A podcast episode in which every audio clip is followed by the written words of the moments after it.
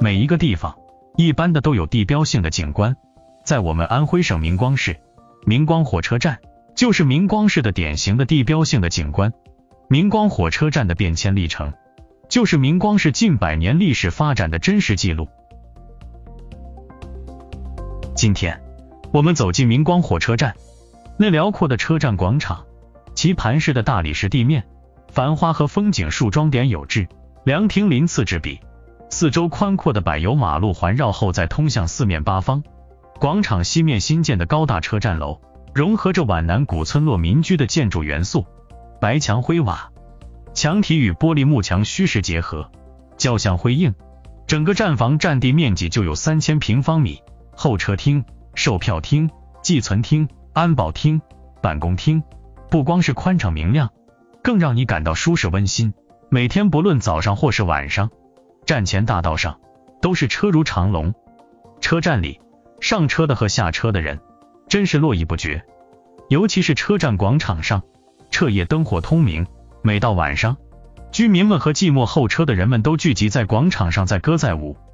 如果你晚上走在正对着车站的东西走向的育才路上，远离三四公里的地方，你就可以清晰的看到“明光站”三个大字光芒四射。明光的人们虽然都住着高楼小区，过着小康生活，但是人们看着今天的火车站，仍然把它视作今天明光人的骄傲。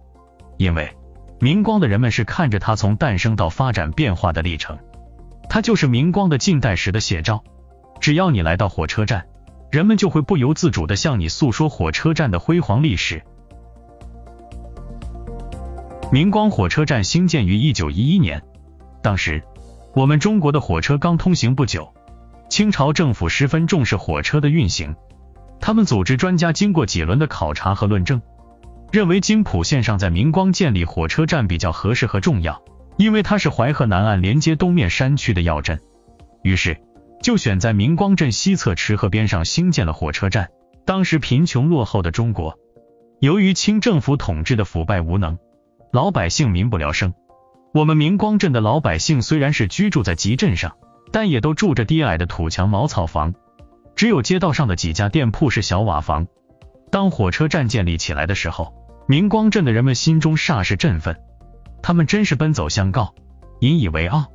火车站是三小间青砖灰瓦房，贴近铁道边有块站台，大约四五十平米吧。站台的北边悬着“明光火车站”几个大字。火车站的工作人员都是使用干电池的手提灯照明和打信号，这在我们明光人看来真是多么闪耀和气派呀！明光人每到农闲时，都三五成群的来看火车站和奔驰的火车。也正是有了火车站，明光的名字才不翼而飞了，飞遍了祖国大地，飞出了国门。虽然新中国在明光设立嘉山县人民政府，可是，在全国各地甚至国外，知道嘉山县的人很少，那么知道明光的人却很多很多啊！就是这样的火车站。一直使用到新中国成立后的一九七四年，我们新中国经过辽不战争的创伤，恢复经济建设，使国家和人民的生活面貌得到了改善和提升。国家交通部门决定进一步改善交通环境，方便人民群众的出行，于是决定将明光火车站进行搬迁。经过国家交通部门和嘉山县人民政府考察论证规划，就将火车站迁移到老火车站南面的南湖南岸。也就是今天的火车站原址，这时候的火车站扩大了，占地面积约四百六十七平方米，建筑样式也是经过专家们进行地质勘察和精心绘制图纸建造的，高大宽敞，从售票厅到候车厅，再到安检厅和办理寄存业务厅，一应俱全。从那时起，火车站就彻夜灯火通明，成了金浦线上的县城级别的一流火车站。在它的带动下。明光镇里的两条主要大街一直连通到火车站，每天晚上也是灯火通明。因为火车站的迁建，使明光的名声更加响亮了，知名度更加的高。除了逢年过节时，嘉山县在明光火车站前举办花灯歌舞条演活动，正常时间，特别是农闲时节，明光周边的几百里路程的人们都络绎不绝的来参观火车站。作为明光人。更是以火车站为荣耀。改革开放以后，国家的经济政策放宽了，人们的创业积极性提高了，明光也和全国各地一样，客流量日渐增多了。虽然明光火车站一应俱全，但是客容量还是不够适应要求，尤其是近二十年来，随着高速列车的发展，明光火车站客流量就更加猛增。为了跟上形势发展的步伐，为了配合好金浦线现代化的交通。二零一九年，国家交通部门和明光市委、嘉山县于一九九四年改升为明光市，共同研究决定对明光火车站进行再扩建。经过一年的时间，一座现代化的火车站落成了。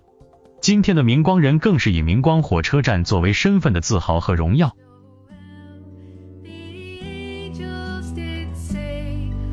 倪旗下，李世金，他是明光人的骄傲。继明光火车站的变迁。分享完了。